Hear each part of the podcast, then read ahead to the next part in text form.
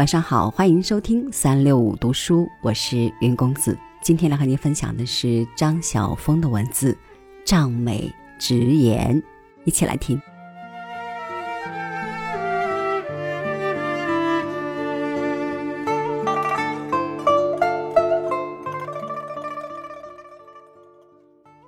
我想，开始的时候，他自己也不知道，后来会走的那样远。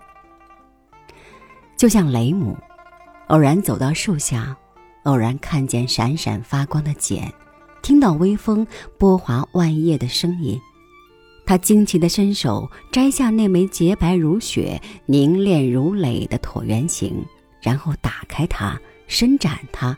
才发现，那是一缕长的说也说不完的故事。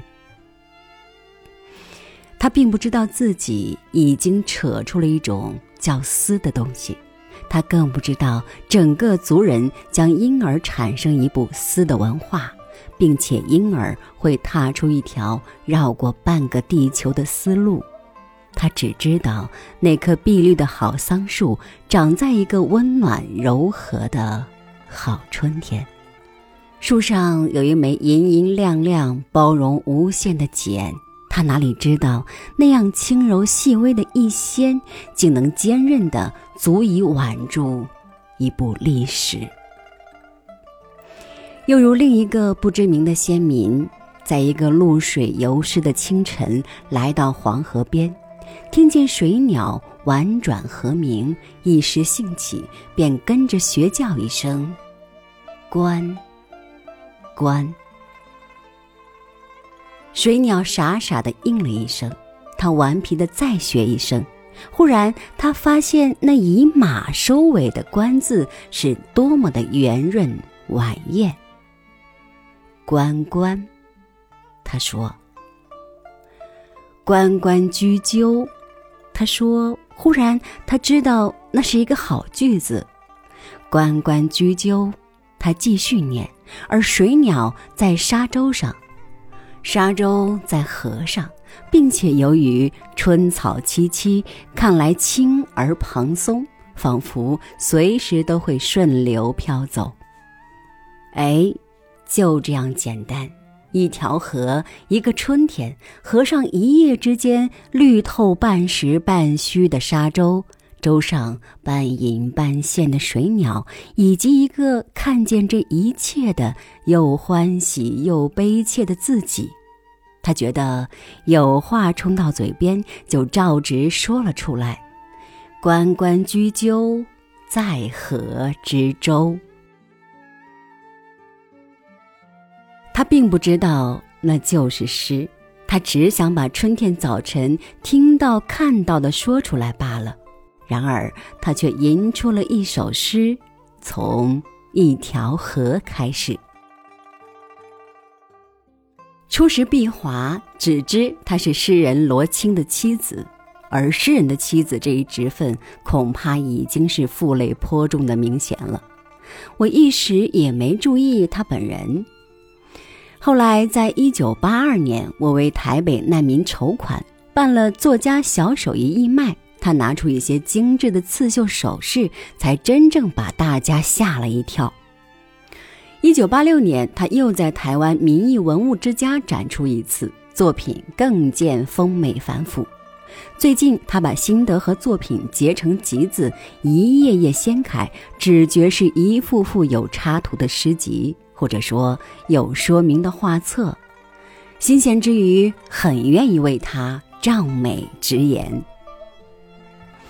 碧华和丝线的姻缘其实也很偶然。那年他母亲出国，留一盒丝线给他，那大概是他第一次经验吧。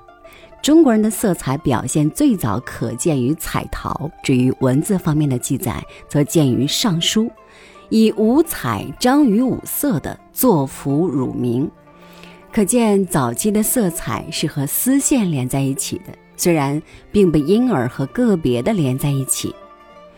彩色丝线的绚丽艳泽足以用来调剂单色的布，进而可以区别官阶军种，算得上是源远流长了。碧华爱上了那盒丝线，素其源竟可以上接五千年前中国人对蚕丝爱乐流盼的目光。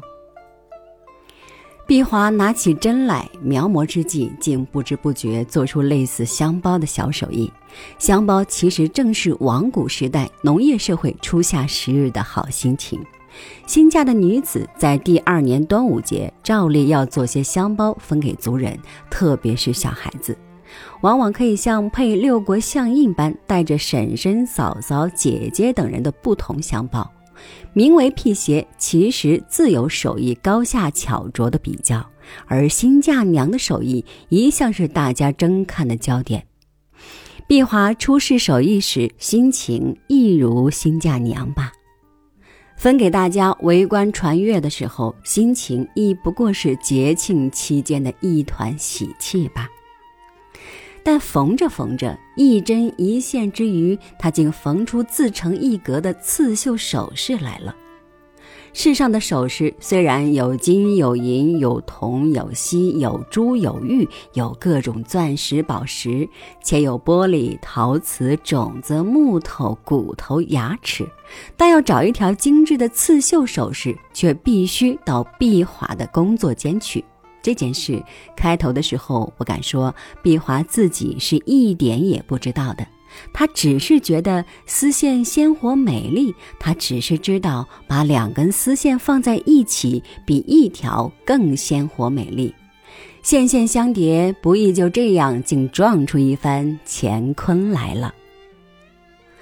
我看碧华作品的心情，也如端午节小孩伸手讨新嫁娘的香包，挂在身上无限喜悦，为那一手生香活色的好针线，为村社间的好年成、好节景、好兴致，为玩着玩着不知不觉开了宗、创了业的潇洒。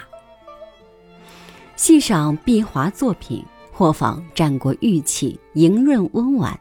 或拟印度色彩，幽艳玄秘；或作螭郊腾云，或成花团锦绣。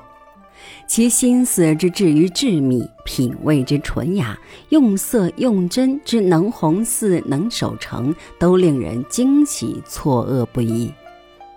如果毕华一开始就立好计划，打出旗号，拟定十年工作进度表，要把自己造成一位现代化刺绣首饰制作人，当然也没有什么不好。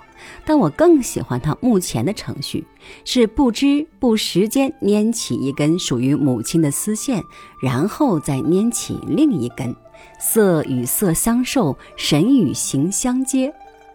他在不能自持的情况下，一步步陷入困惑和愤扬，作品在梦中涌现，在冥思中成长，附在静定中一针一缕的完成。